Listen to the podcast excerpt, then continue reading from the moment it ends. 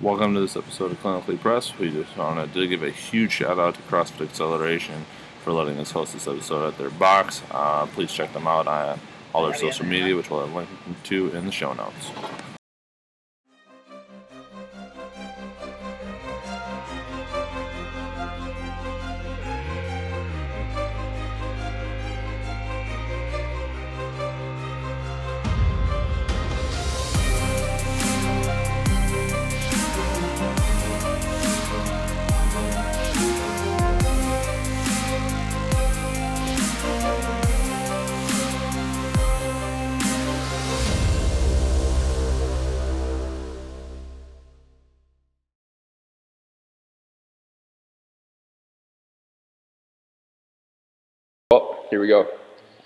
Welcome to the next episode of Clinically Press. Today we're at CrossFit Acceleration with Paul Scheckelman, uh, CrossFit athlete and guru and firefighter and paramedic. so, uh, with that, Paul, you mind telling us a little bit of background about yourself?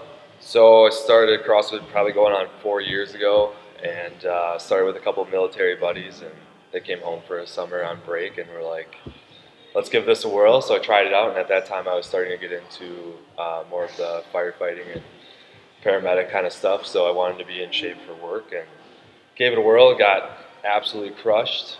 Got pretty hooked. Started working out at a local affiliate in La Crosse here, and um, they sent me to go get my level one. Started coaching, been training people for probably three years now, and started getting a little more competitive. As the longer I've been in it, the more I realize I'm not too bad at it, and it's kind of fun to travel around and compete and test yourself. So just been running with it for the last four years. Been a fun time, learning a whole bunch, meeting a whole lot of people. It's funny you mentioned getting crushed. I don't know how many times I've thought I've been in good shape or yeah, I'm pretty strong, and then I'll go do like a couple open Yeah, that's right.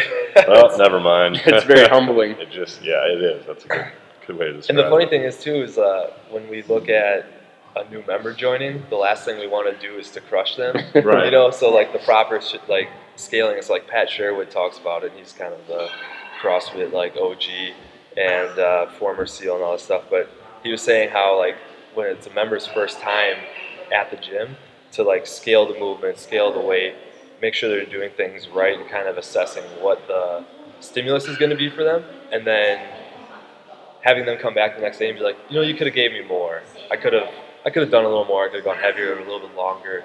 We can do that instead of like, now I'm sore for eight days and I'm probably never gonna come back, and the habit was gone before it was ever formed. Yeah. So, double-edged sword. I was, you know, you're working out with two green berets, you're not really gonna like slow down. They're gonna Right. break you. But That was one question I, I had had. We talked about this a little bit, and it's come into like training our athletes at UWL, and something we've gone to them to try and break their mentality too of just like, what's the difference between working out and training yeah, and following a plan? And yep. you know, we talked about it a little bit, like Dan John article off Yep. of No, no, no. Termination. No, No, it was uh, Mark Rippetoe. Mark Rippetoe, you know, he did a CrossFit Good, Bad, and the Ugly Oh yeah. one, and that was one of the things he kind of mentioned, you know, is that it's not as organized in terms of a training plan. Yeah. And it's more, you know, coming in, getting your workout of the day, blowing it out, and then, I mean, you already talked about scaling it back Yeah. for certain people, but like the, is there a big overall kind of training Yeah. progression, So and how do you guys work that in? every most good affiliates and, people that are programming on a you know regular basis and have Mhm. gotten good at it, they have an overall view of what a year looks like, Okay. and um, that's even just for the general population. So the constantly varied sometimes pushes people in that wrong direction of thinking that we just kind of like roll this hopper and grab movements and throw them in and do them. Um, throughout a week, you're going to see different time domains, different movements, different stimuluses, maybe different strength or skill workouts, and it's structured to be kind of in a wave.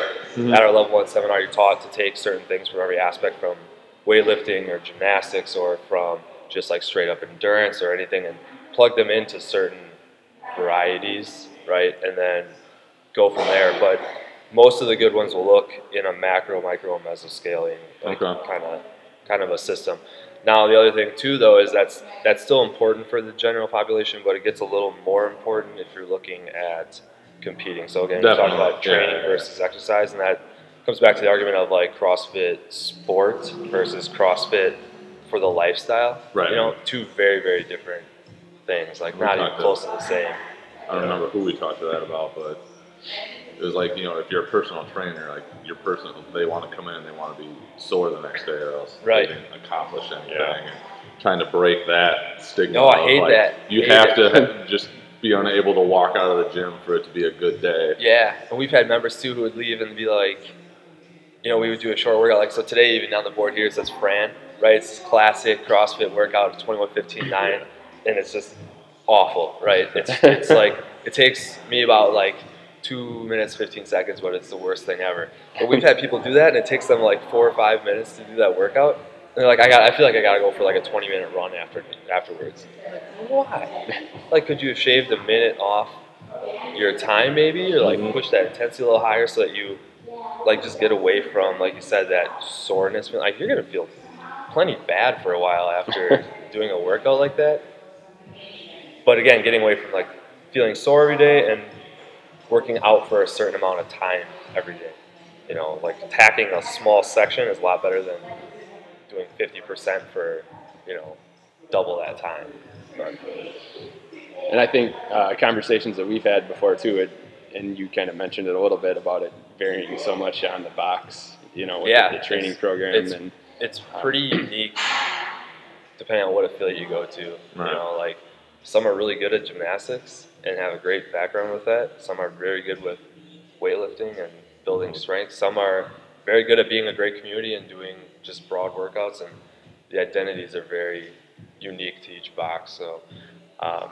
you're never getting the same thing going into, you know, any CrossFit affiliate. They're all their own little entities. So That's where I think people, when they judge, kind of, oh yeah, they're they're dumb. They don't know. Yeah, what to do. right. It's like, well, you probably just went to one, and yeah, maybe that affiliate wasn't doing a yeah, great it could job. be awful. Yeah, I mean, Each one of them is unique. That's one thing I like about the overall model. It's like they let you do your own thing, and they, They kind do. of put faith in you to know what you're doing. and Yeah, it's, do it's your own Which is program. also tough because Yeah. we've talked about is it's become so big yeah, right. that some, you know there's got to be people that are just in it because they want to make money.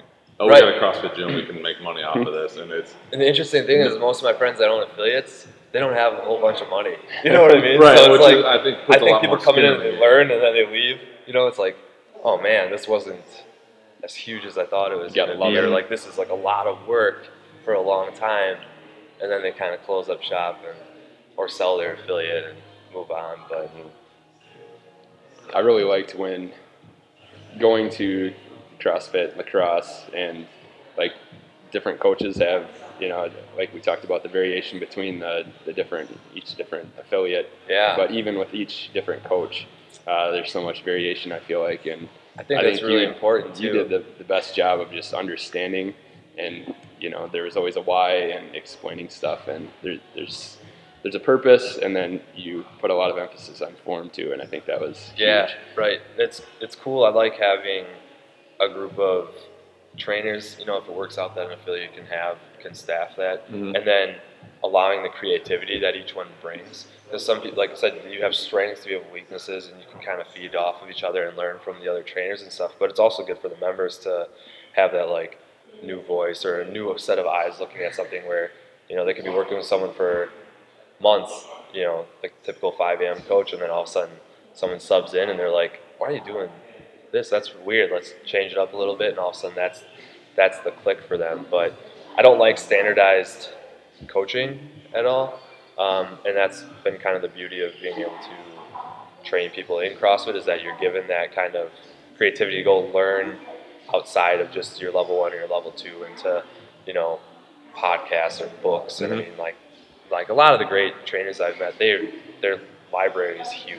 You know, they they're learning from the best of every specific area, and then kind of melding it into their own to how they present it to their to their athletes. But you know, it's it's fun and it's challenging at the same time because you can't you can, but you shouldn't just sit and know what you already know. Mhm. Oh, and yeah. I think the people that you see that do that or that get too creative, you know, like trying to reinvent, like it just doesn't work out the best. Done that a But couple times.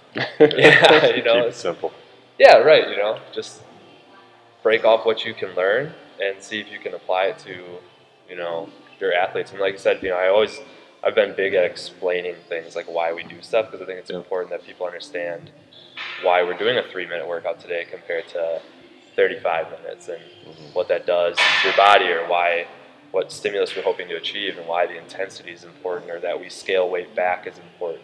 You know, but So how do you accommodate athletes or just members on such varying levels of conditioning, strength, movement restrictions or abilities, and, and all put them together Right. to- into the same workout? it can be really challenging sometimes because and you really have to look at um, what that workout is and like as you're warming them up or like getting through the strength of the skill of the day really be thinking like okay what's the best for this member and this member you know some of your top tier um, members of your gym the guys that guys girls that don't have problems with any movements or anything like that you kind of let them run with it you know you're still going to help them obviously but you're more worried about how you're going to scale things right because you don't want to put them in a bad spot and you don't want to compromise any of their positions and things.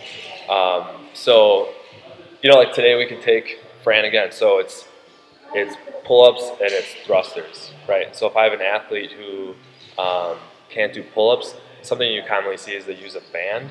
Not a huge fan of that. You know, it's okay for the workout. I'd rather see them get on a set of rings and do rows and vary the the angle of what they're pulling against for that. So that's a really easy one. Um, but then you're also thinking of like, how am I going to keep this fast enough to reach that intensity level? So that may mean like if they really struggle getting into a squat or having a front rack position, like maybe it's best today that we let them like split up those thrusters into like a couple back squats and like shoulder overheads. Yeah. So you're still achieving that stimulus, but you're not going to put them in a spot where you know their posterior chain's completely rounded or gone. They're mm-hmm. just killing their wrists, you know, that kind of stuff.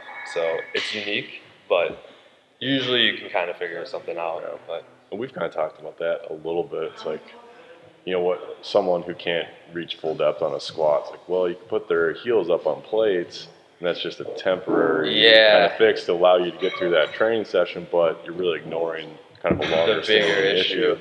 of so it's like, do you do that or do you just not even squat that day? and the just squat's so hard.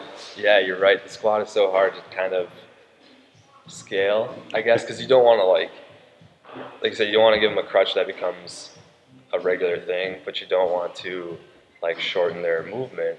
Or if you have them squatting down to like a box or something, you're kind of like, well, I mean, it works. You're teaching them, but at some point, like then if you put a timer on, they're not going to be doing that movement Right. correctly. So that one's hard to find something to use. We like using uh, if they're close on depth and stuff. We will use like a med ball or like what we use for wall balls. Yeah. A soft target, something for them, and we'll put it in a spot where they have to move correctly to touch it.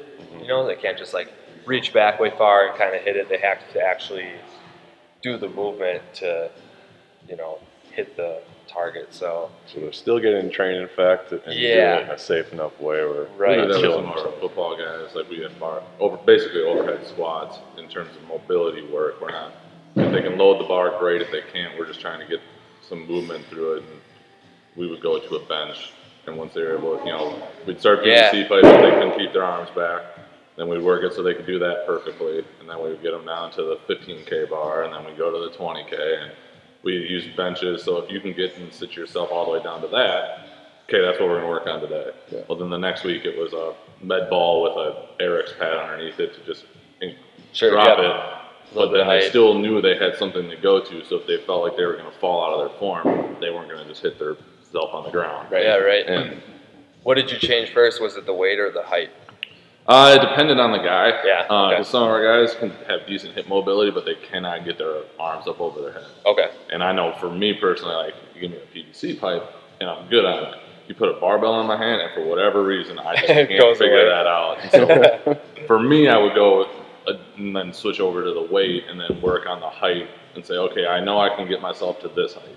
And then I'll take that down a little bit and just work my way down until I can teach myself the motor pattern and keeping my Yeah. shoulders stable.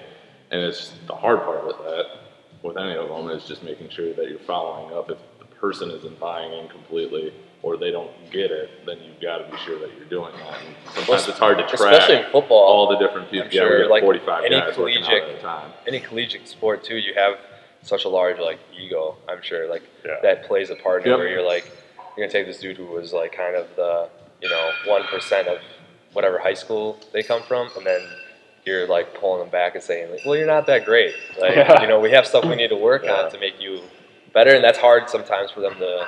Part of even with of- that, like I found with him, is just telling them, dude, it's okay. Like I don't care if you have Right, weight. yeah. Like for this movement, like you just squatted 300 pounds for five times on a back squat. Who cares if you've got 44 pounds above your head on an overhead? Let's Yeah, work right. on the mobility and the motion. Like you're not getting stronger because of that. Right. So it's all right if we take a step back. Yeah. What's the mentality of getting better too? I mean, if you're going to get better, you got to concentrate on what you're not good at. The one I like, I mean, and I'm able to because I work on their sports med side too, is anytime they struggle with a certain exercise and I know they've had an injury that could be related to that. I'm Oh, like, yeah. this is your hamstring strain not happening this year.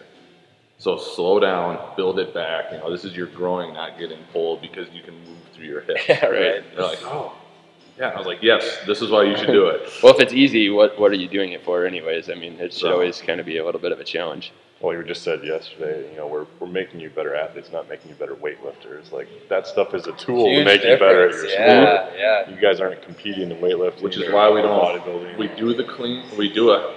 We will we'll probably never do a power clean, but we'll at least do some catching out of the hang.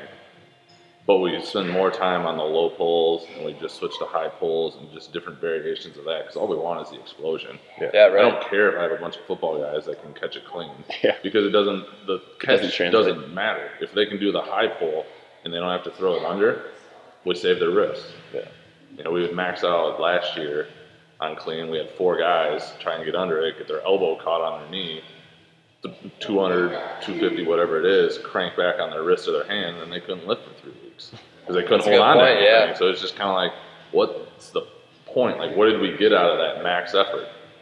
Right. An Yeah, ego if you're boost? going for like Yeah. sport specific, I mean, so, there's very little carryover into ripping your elbows through and standing up the movement. Right. Then why? right. You know, it probably really doesn't matter in the long run. But Whereas if you're competing in like a CrossFit, Yeah, you know, better be you, you your do elbows have to through. know how to match that you better be really important. good. Yeah. That's it. Like Olympic weightlifting is a sport because it's a skill. Yeah. Like that's what they're working on. We're not teaching Oh, guys yeah. to be Olympic weightlifters. That's probably one of my overused quotes all the time in teaching a class and stuff, where people are getting frustrated, especially like on snatch day or something, because it's hard. It is. It's, very a very hard, especially, movement. movement. especially teaching people with very little background in a barbell or anything. Mhm. And I'm like, just remember, people spend their lives trying to perfect one of these things. Like, it's okay that Yeah. doing it a couple times a week, you're struggling. Like, that's Right. all right. Guys wake up and do this for 14 hours a day for two movements. You know what I mean? So just relax. It's all good. Yeah. I went to a clinic when I was living down in Texas on strength conditioning, and they had, I think it was University of North Texas, head strength conditioning coach kind of gave a talk on their He's a good one. Their programming scheme. He's like, we don't do any Olympic movements. He's like, I spent my first five or so years at the university trying to get these guys to develop the form and technique down. He's like, I it wasn't working, and guys were getting hurt. He finally was just like the hell with it. We don't even need to waste that Right. much time. Let's just find another way to get a similar type of training stimulus and avoid the injuries and the Right, stuff you can time. control So, yeah, he- he's like, it know? wasn't worth it in my opinion. They, they Do you think that was harder for them, for the coaching staff, and like, is that harder to change that mentality from the, you know, like strength conditioning coaches and the overall staff, or is it harder to tell the players that we're not going to be doing something? You know I what bet, I mean? Yeah, I bet for him was probably getting a staff to The buy staff, in because okay. I think one of the things he said is the players were coming from varied backgrounds, so some of them have never mm-hmm. even done Olympic lifting, so it's not like they were missing out on. Right, oh why don't we do this anymore? They didn't know how to do it, so that's why it was easy to scratch it from the Sure. program. We struggle with that a lot 'cause we went to three days a week for off season. Okay. we just, what are you going to get out of the fourth? Like, what do I care if a guy can squat 505 if he can squat 500? Like that fourth day isn't going to give us enough where it'd be better for him to recover and have a Right. better workout those other days. And trying to get it through some of our younger guys had, Yeah. You know, they worked out five times a week. I know what I did in high school, Oh yeah. which is why I wish I would have known half of what I did. Right. Like, you How just how many times have we said that? Yeah, Yeah. you squatted twice a week because you just didn't know any better. Right. Yeah, there's some good stuff out there about doing that, but you know, some of our guys like, I just want to train, but you're not training. You're just trying to go in and do something because you feel like you have. Well, to. yeah, and when you're like 16 and 17 years old, what do you really? What's that fourth high day school, really? We know high school strength coaching is awesome. Yeah. I mean, realistically, you're gonna go, you know, work on whatever you're gonna do to try to look good, find a mirror or whatever. Like that's usually that fourth day of the high school lifting. Right. Yeah. Very limited. I mean, we the high school I went to, we did um, we did a lot of like hang power cleans for our explosion stuff. We did a lot of deadlifts and a lot of squatting, and uh, I think that's where I developed like a big squat and like kind of this big base where I could kind of jump back into Mhm. stuff and be like, yeah, I'm still kind of I still kind of got this. Like, Yeah. it's Squat was the only thing I was good at in high school. Oh, I loved it. Sucked at bench pressing. Love squat day, hated the bench day, yeah. Because I was like And squatting with the preacher lineman. curl would never go up either. so frustrating. That was my favorite part. The squat day, I just go hang out with the linemen and be like, yeah, I can roll with you guys. I was the, so- the soccer player that worked out with the football guys and was bigger than most of them. Still are bigger than most of our football guys. Strongest soccer player to ever go through that high school. There you That's go. awesome. My one claim to fame. Should put that on the resume. Got a plaque. I had the most red cards, if that Yeah. accounts for anything. That's impressive. That takes some work. yeah. So what have you done differently in your training? I know you've kind of tried some different approaches and uh, you've mixing some Yeah. things up a little bit. So what what's maybe explain your progression with that? So when I started, I did the daily, you know, like prescription of CrossFit, which was a lot of main site, a lot of what we did in the just in the gym. You come in, do your warm up, do your, you know, we usually did a strength and a or a skill, which is something you commonly see with programming, and then hit the metcon and go home. And that was, you know, what I was doing. When I, so when I started all this, I was like, I was I was small. I was about 174 pounds, and when I jumped in, I did the whole um, paleo thing right away too. So I mean, like I had like six percent body fat, maybe and like seven percent, like just small. But I was getting beat up a lot, and I couldn't recover. And certain workouts would just not happen. Like no matter how like much I tried to self talk myself through something, it wasn't gonna happen. If it hit over like that 30 minute mark, I didn't have what I felt like I didn't have the stores to battle through that, especially if there was a barbell during some part of that workout. Just that that stressor of that. Mhm. So started to look at food a little bit more again. Kind of went to this like flexed paleo type of a deal where you started adding in um, some of the stuff that they say not to eat, like mainly like rice and that kind of kind of stuff, and more of like diet peanut butter. Just in general, no. Just yeah, Because like the paleo stuff, and then you're flexible dieting. Like I've kind of wandered onto this bulletproof diet type thing where he's okay with white rice. Yeah. Where like everybody else is like the worst thing ever. condemns it. And right. it's just it's just it's really funny.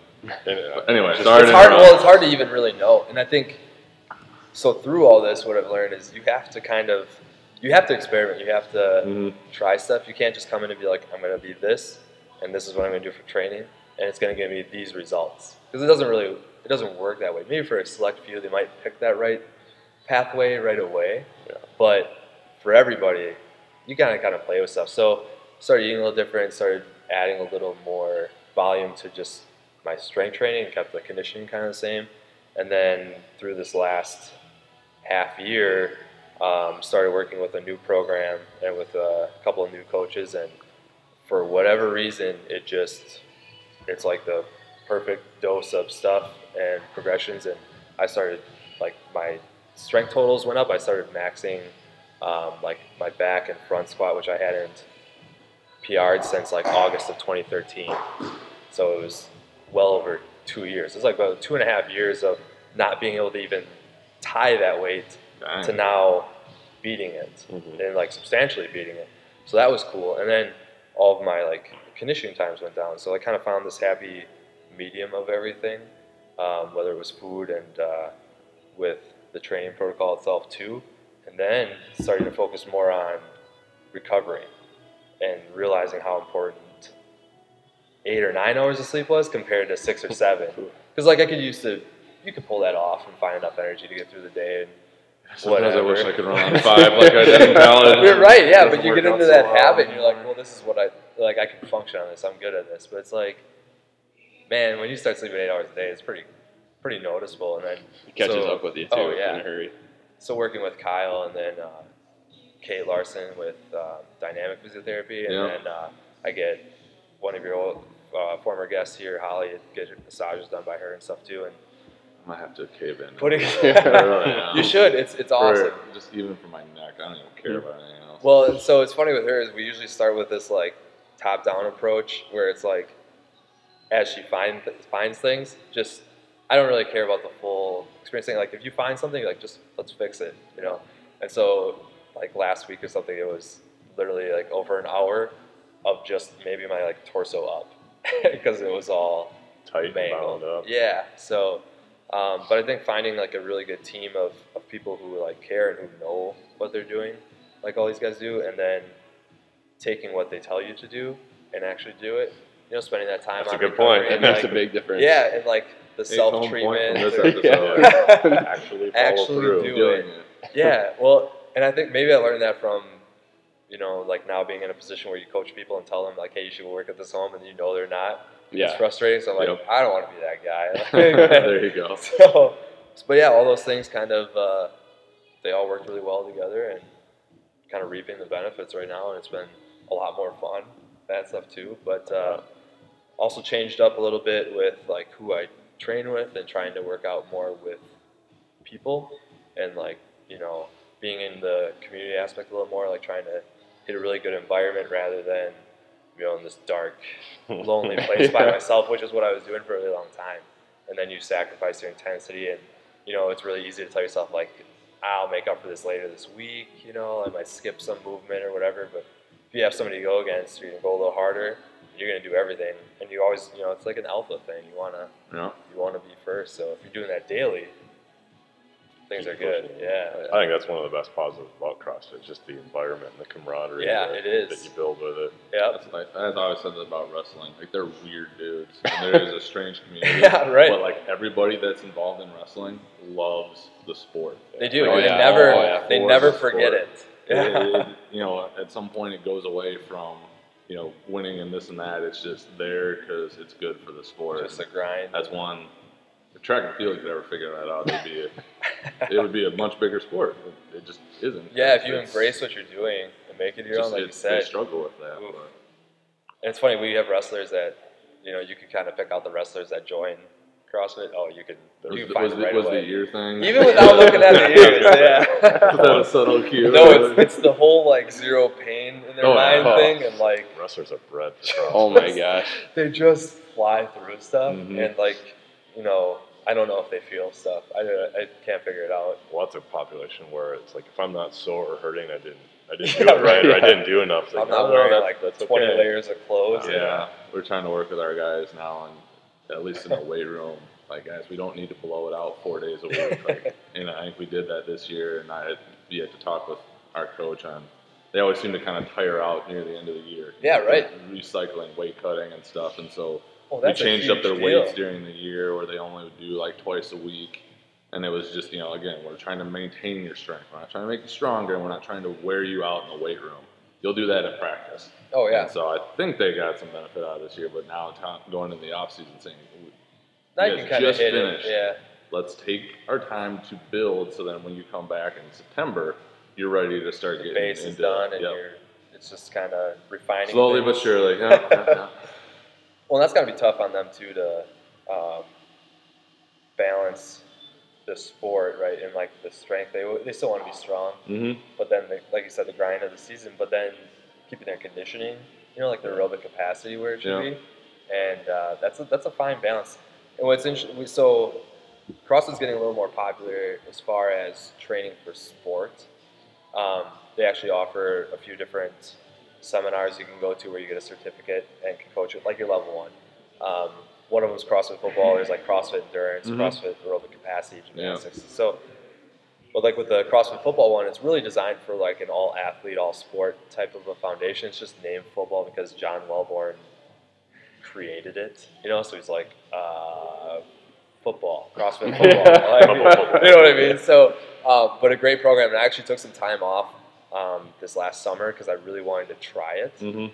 and it works. I mean, it's it's very very well thought out, and very focused on explosion and stuff. But what I think is hard is sometimes we get this mindset of like CrossFit's good for everybody, and it'll always make you a better athlete, which is true to an extent. But again, when you're talking about like specializing, because especially it's 2016, and if somebody's family wants that kid to be like they're six four and they're going to be a quarterback.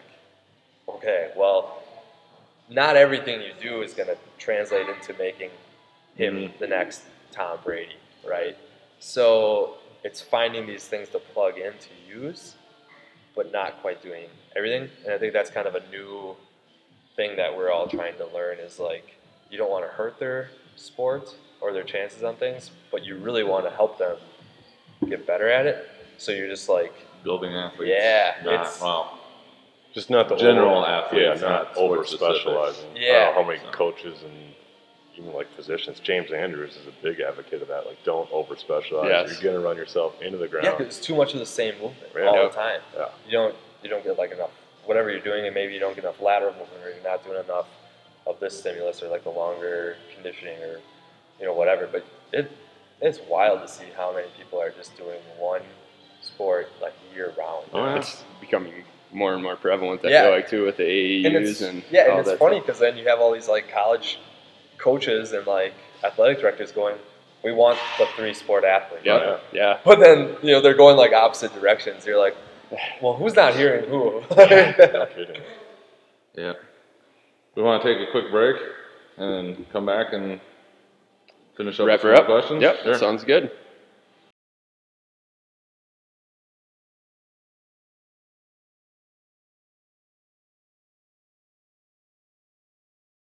So, you good?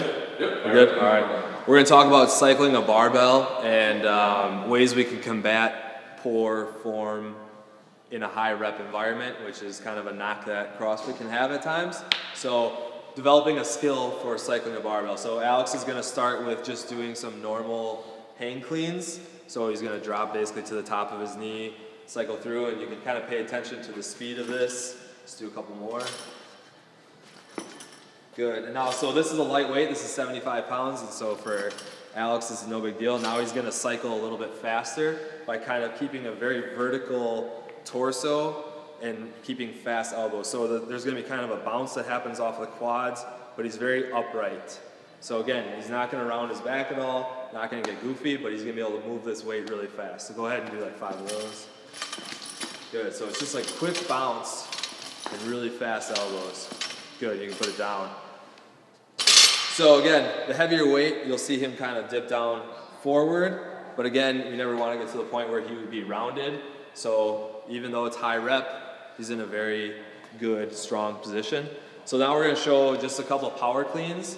So now if we had a heavy weight on this barbell right now, which for like Alex probably like 185 and above, um, he's going to have to kind of slow down that barbell using his quads and then touching the ground and exploding up. So let's just see three of those. So again, this is kind of a heavier weight. So again, because he's using his legs and his arms as kind of a brake, he's not letting his back curl over at any time. So staying really engaged. The posterior chain's always engaged, his legs are always engaged, and his core never slips anywhere.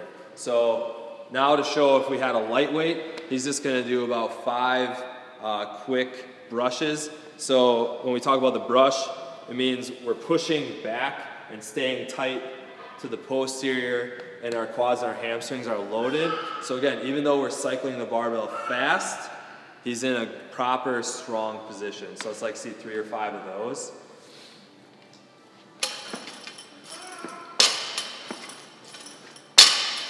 Good. So it's just that real easy slide down, but it's enough to put his body in the right position. Good. You relax.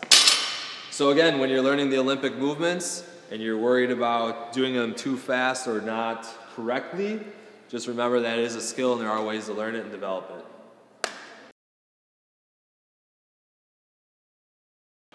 We're back uh, with Paul. Uh, we've got a few more questions we're going to go through, and then we'll get to our clinically pressed ones. Um, so I know one that I wondered, and we were chatting about it a little bit, is like your biggest influences. Like, we follow a lot of Starrett stuff mainly because going back to our point of like self care. Yeah. Right. Um, I thought that he's done a great job with that. Um, Brian McKenzie is another big one. I've gotten about a third into his book, and then Which Carl is a great Paoli, book, yeah. which I really liked because he looks at it almost from a completely different vantage point. His little freestyle. Also, yeah. a good book. That one I've actually Yep. read, but yeah, to break it down over four exercises, one of them being the burpee, is kind of cool to look at all the different motions. But yeah, like what are some of your big ones that you like to utilize? Oh man! So the cool part now is that you're connected to everybody, so you can kind of keep track of what everybody in the whole world of CrossFit is doing, and even outside of there.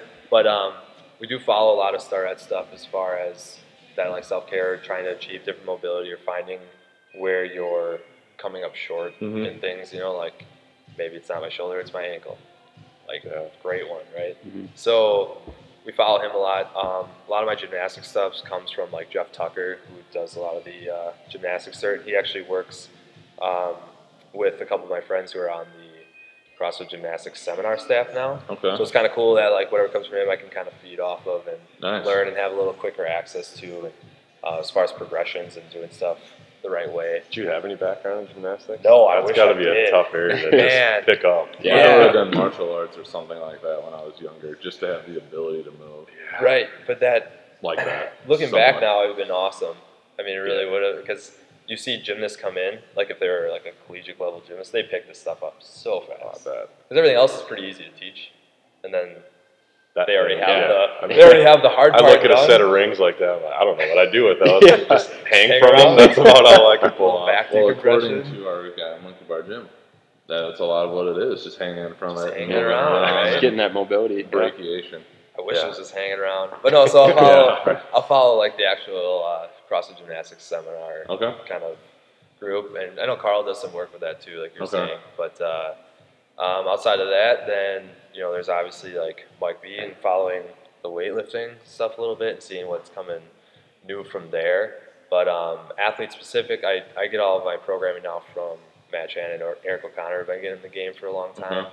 Um, follow a lot of what like Chris Spealler does with the mental game side of things now. So now that he's kind of removed from competing, um, like they just came out with this really cool class, I guess you could call it, on like how to approach workouts, how to you know pick out where you're going to find something um, that's going to be hard for you, what you're going to feel going through you know visualization stuff, prepping for a competition, what you should do at the competition. So kind of like the full gamut of stuff. And he's always you know he's been doing it forever. That he's got a lot of stuff figured out too. But the other thing is too when you look at it from a competitive standpoint is you have to find the best efficiencies on how to do stuff.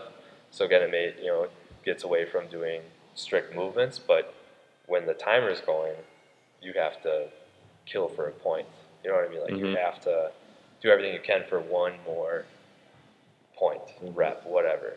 And uh, so just learning little gimmicks on that stuff to learn is uh, has been really helpful. Um, other stuff though is just kind of seeing what everybody's doing and trying to put them all together. You know, it's got to be the biggest challenge. Yeah, There's but- a lot of areas to pay attention Yeah. to. It is, but it kind of shows you where your glaring spots of like deficiency is, and to focus there. Um, but outside of that too, for like a conditioning standpoint, anything that Chris Hinshaw puts up, I pretty much take as the Bible of aerobic training. So um, if you So guys have a many things to look up right Yeah. now. Yeah, Yeah, It's- it's a lot of many name things to look dropping. up, Yeah. I recommend that one though too. So Chris Hinshaw, you know his background at I all? don't. I, so he I was one of that like the world's best like Ironman athletes for Okay. a long time Okay. and he kind of uh, still lives in like California and stuff, but kind of started getting integrated into CrossFit and started working with a lot of these CrossFit Mhm. athletes, and he kind of finds their peak um, aerobic capacity type of movements. And like, you know, one of the things I really like about him too is his mental side of stuff, where he'll be like, you have to recognize where the most pain is going to come from in a workout, and you have to overestimate it. So you have to almost tell you, and it's weird because you tell yourself, "Oh, it's not gonna be that bad. I'm gonna get through this." And he's kind of like, "No, you need to know because if you mm-hmm. get to it and you underestimated how bad it really is, is gonna be, mm-hmm. You're in for a really bad time." Yeah. right? And it, it's weird to think about that way, but it's kind of true when you actually you know, like if you were to find a uh, like a triathlete and you're like, where's the most pain for you? And they might be like, mile 20 of this. They know that, Mhm, right? And sure. they're ready for when that happens Yeah. so that they can just break that wall and then carry on. For sure. You know what I mean? It's not a surprise. Right. but, Makes sense. yeah, so that's just a little list. Uh, like I said, social media is pretty cool to keep everybody connected now. Traveling for competitions is cool. You meet a ton of people. Can only imagine with that. Yeah, the network networking is huge, but it's really cool. I mean, you, you learn so fast. Nice. So much information Oh. to take in. Too much, you know. So what would you say then? Going on to misconceptions. Yeah, yeah, Yeah. that's what I was thinking. What would be one of your biggest misconception or conceptions Oh, man. This could be a whole episode. This is It's like like- with- with CrossFit. I'll keep it short. First off, CrossFit won't hurt you. Yourself or your ego can, but that's like anything. That's like, you know, if you want to live in this bubble of not ever doing anything, that's fine. You won't really get hurt, but you're gonna have diabetes and hypertension and all this other stuff, right? Andy was saying, get under a barbell. Yeah, I mean, do a chair can just- squat. Don't be Just afraid do of something. it. just do stuff, Yeah. you know. And uh, you know, there were some studies that were put out, and there's all this other stuff. And I won't go into the politics of it, but mainly most of them were found to not be Sounds like another episode. as real. But again, if you're going to a good affiliate, they will not put you in a position where you're going to compromise yourself and push you away. They want you to keep coming back and to build and, and to be a member of the community. So they're not going to like break you off or you know let you get hurt. Again, things happen if you don't really listen or if your ego gets in the way. Um, and it's part of sport. but That's what I was gonna say. Yeah, like people are saying Part of the CrossFit deal. is sports dangerous. Like, look at football. Are you Right. kidding me? Yeah, It's I mean, even whoa, don't even get started with that. the amount of kids in like Pop Warner that even break like a leg or whatever. But, yeah, when's the uh, last time you hurt yourself on a machine? Oh, yeah. Get out, get moving. Right. but that so that's funny too. Great Is like point. you know I'll use Ben Smith as an example, and this is like a competitive athlete. Like he won the games last year. He's he's a freak. He has been doing this for over seven years, and he's been in the games for that long, and he's never had a significant injury. And this is a guy who's like training 30 hours a week. Like he wakes up, works out, when he's tired, goes to bed, does all of his like Mhm. recovery, I'm sure, and all that stuff. But I mean, you're looking at like 30 hours a week dedicated to something, injury free. Right. For I think that seven years. a lot of that goes back to what you were saying with uh, self care. You know, yeah, you gotta taking care take care of your yeah. bases, cover your mobility. You know, follow proper form and and all that. Now, I would argue too, no matter what you do, if you're doing like Zumba or like a group kickbox class or CrossFit or whatever you're doing, if you're not doing proper warm up, what you're supposed to do in a cool down, like if you just like go from 100 to the car and sit and then like eat dinner, watch some like Netflix with the kids or whatever, and then go to bed, now we might be going down the path where you might get Mhm. injured, Yeah. you know. No matter again what kind What of kind you're exercise doing. or training you're doing. Yeah, so it's new, uh, and that's another misconception is that it's like a passing fad. I don't think it's going anywhere. Like it's been here for a while now. Like Glassman's been doing it for a long time, and you know, they say 2000 is when it kind of started because it hit CrossFit.com. That's when that was created, and to be honest, it's a four billion dollar industry now. So overall, the like ecosystem that CrossFit presides is four billion dollars. I don't think it's gonna disappear. Like it, I feel like it's one of those things because I always wondered this with like the UFC too. Like it's been around a while and then all of a sudden just took off. right? And now I feel like it's tempered back a little bit. But It's kind of like nothing can maintain that. I mean, you see it with like the ma- the big four sports. Yeah. I know UFC was hoping to be the fifth, but like with this stuff, like you'll see some of it dial back. Like you can't. I don't think you can open up like 14 CrossFit gyms in a town of 20,000 people Right. and hope for it. But That would be I think some of different. that's yeah, some of that's gonna fall back. But this general principles of it, you know, Yeah. and like everything else, it'll just keep evolving. Well, and that's and that's interesting too. Like so, you know, like CrossFit's gotten pretty big, but it hasn't really gotten any worse. So there's over 13,000 affiliates in the world now, and Mhm. over half of those aren't even in the U.S. Wow. So it's ex- it's a world India, gig now. big market. huge. Just so you know. yeah, giant, right? But I mean, ev- I so every learned that. I country over there. It's, it's, it's it's quite huge. fascinating. but so it it's so well developed and kind of ingrained and stuff now. You know, and when you expand outside of the U.S., Mhm. that's a whole different world. You know what I mean? Like that's you have different Literally. markets. And, well, yeah, but it, it's it's just it's gotten big, but it's not just here. Right. But uh, the other thing too is like um, to recognize that CrossFit itself, and we talked about this earlier, is not the games. That gets forgotten a lot. Like sometimes people, so there's like two types of people. They'll watch, like they'll see it on ESPN and like kind of see it for a sec and be like, "Ooh, that's too much for me. I'm not, I'm not doing that ever." I say that one. Yeah, right. Like, but then no there's another person who's like, yeah, I can do that. And then they join, you know, but like that can be kind of, I can understand watching some of these guys and girls compete where you're like, ah, that's intimidating. But they're doing CrossFit to get to that level, but you're not eating like them, you're not recovering like them, you're not training the volume that they are. So you don't really have to worry about. The games are the sport. The affiliate level is, you know, the fitness side of it. It's like wellness of life. It's quality of life versus, you know, anything else. So It'll be like That makes sense. walking over the line watching youth basketball and be like, I don't want to do that because I don't want to play in the NBA. Yeah, Right, right. exactly. Well, two Yeah. totally different. you don't have to. what if I told you you aren't going to the NBA? Right. Yeah. Will you, you still like basketball? Weird. yeah, no kidding. that's uh-huh. that's those are my big my big ones. I usually Nice. see that come up the most. But It's interesting hearing that from an actual CrossFit thing instead of talking to people that are kind of around it but not actually in it.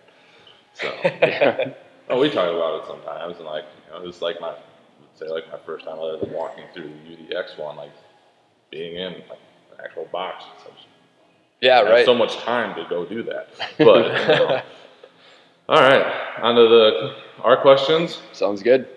Something you might believe that others don't or Oof. may not. That could be in training or whatever. Thought about this Diet. a while time. Um, I'm gonna go with like the general. and Be there is no one way to do something, whether it's for training or whatever. But there are better ways. You I know, like. I think I've seen people like be like, "Well, this is working. This is kind of like I'm doing this. I'm sweating. I'm doing doing a lot of work. Well, is there a better way we can do it? You know, like less impactful, better recovery, um, better results. You know, so I'll never tell anybody that like physical activity is bad, like whatever they're doing. But again, there could be better ways, and there's For ways sure. to learn Yeah. more. Great Like point. that. All right. What's uh, one fitness purchase under hundred dollars? Health, fitness, Health and Whatever. Loosely defined. Yeah. Loosely fitness. defined, right? What other word? I don't know what other word. I can't think It's a good I word. can't think of Yeah. it. Training, health related, recovery. whatever. I'm gonna do a kettlebell.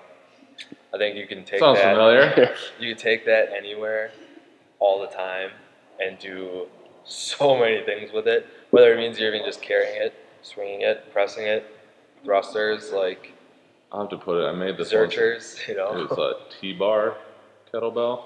You make it out of like plumbing pipe, and as long as you've got like a couple like small Oh, plates, you can in adjust plates it. on it and clamp it.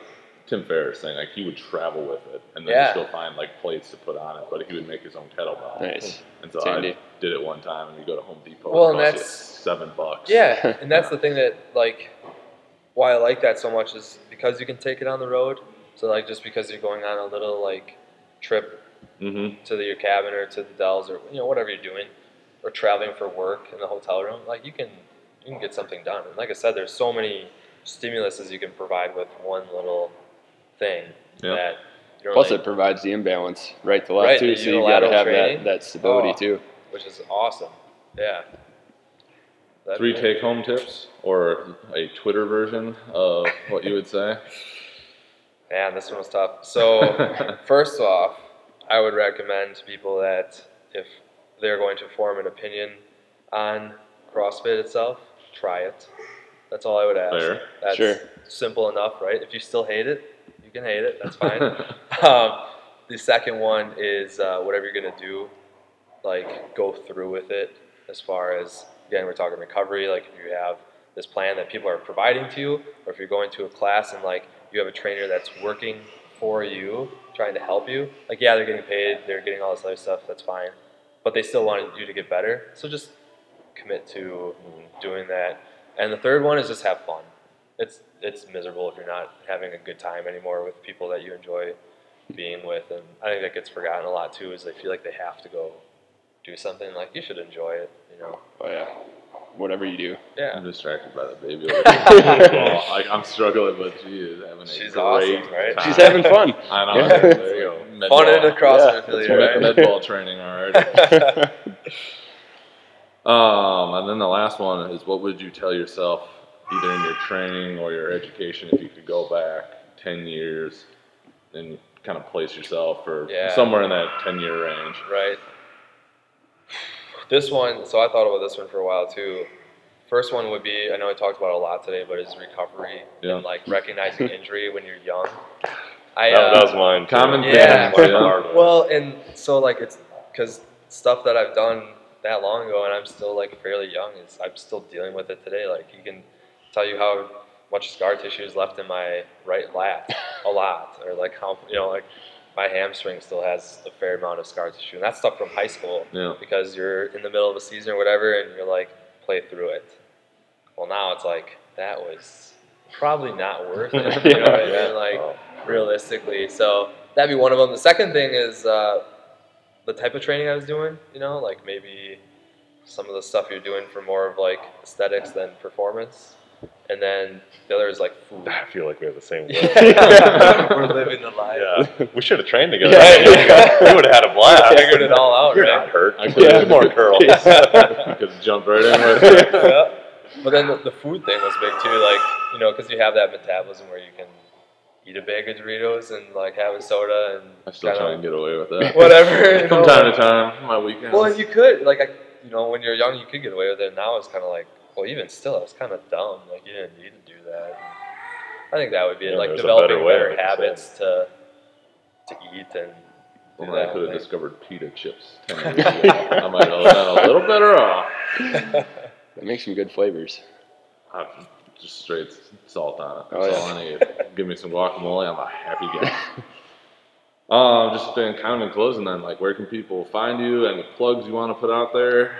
Your time to shine. Yeah. So first off, thanks to uh, Alex Bodie for letting us use CrossFit Acceleration today. It's always cool to be able to do this in house. Um, the other thing too, uh, I'm on pretty much every social media. If people need to find me or contact me, that's the other thing too. Uh, so anytime if people need to get a hold or have questions about that stuff, like I get that every day. I mean, Nice. people are, I somebody somewhere every day answering a question, and, and I enjoy it. It gets more people involved. And, So just your name, or do you have a? I'll um, look so them all Face- up. Yeah, so you can plug them all in. I don't have to spell We'll, we'll, we'll, stuff. yeah, we'll go through the show and they'll be in the That show notes so long, uh, everybody can check it out. That yeah. long German last name is kind of tough. but, That's true. uh, but yeah, otherwise, uh, just like train for the win for uh, all the programming, work with Matt and Eric. Okay. Um, and then just all the good, the good friends I've made throughout this, man. I mean, it's a it's a grind, but uh, it's fun when you get to meet up with people, and you know, you usually only see them when you're competing or traveling for a specific event. But uh,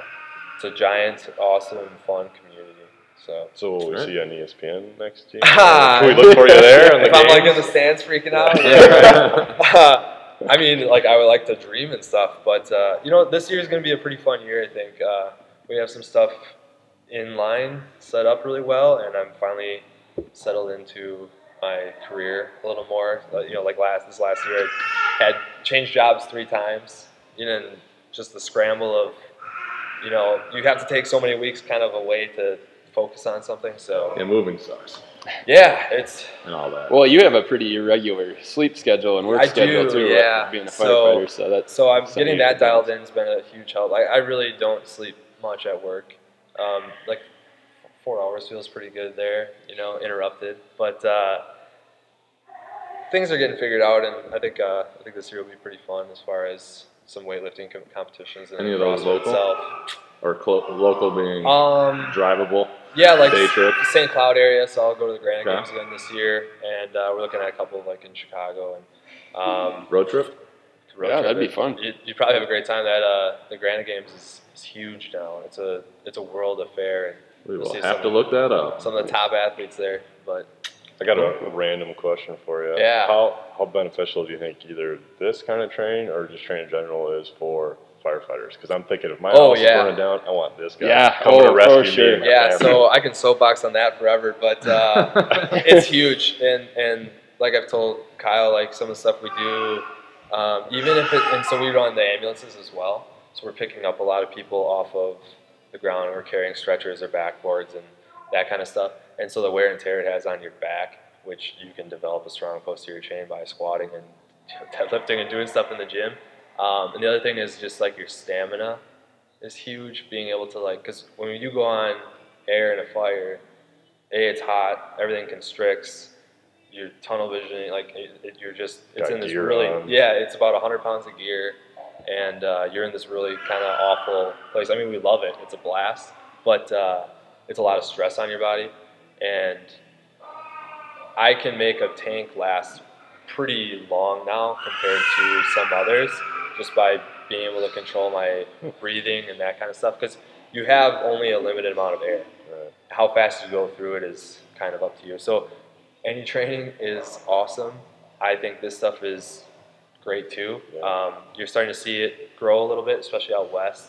They have like little affiliates actually in their fire departments itself. Nice. Um, so that's kind of growing, but uh, hopefully it keeps growing around here.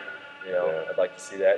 Guys are in shape. It's just um, I'd, I'd like to see it be like a lifestyle kind of deal too. You know, but it's, it's getting there. I know the police force has some issues surrounding Yeah, and and well.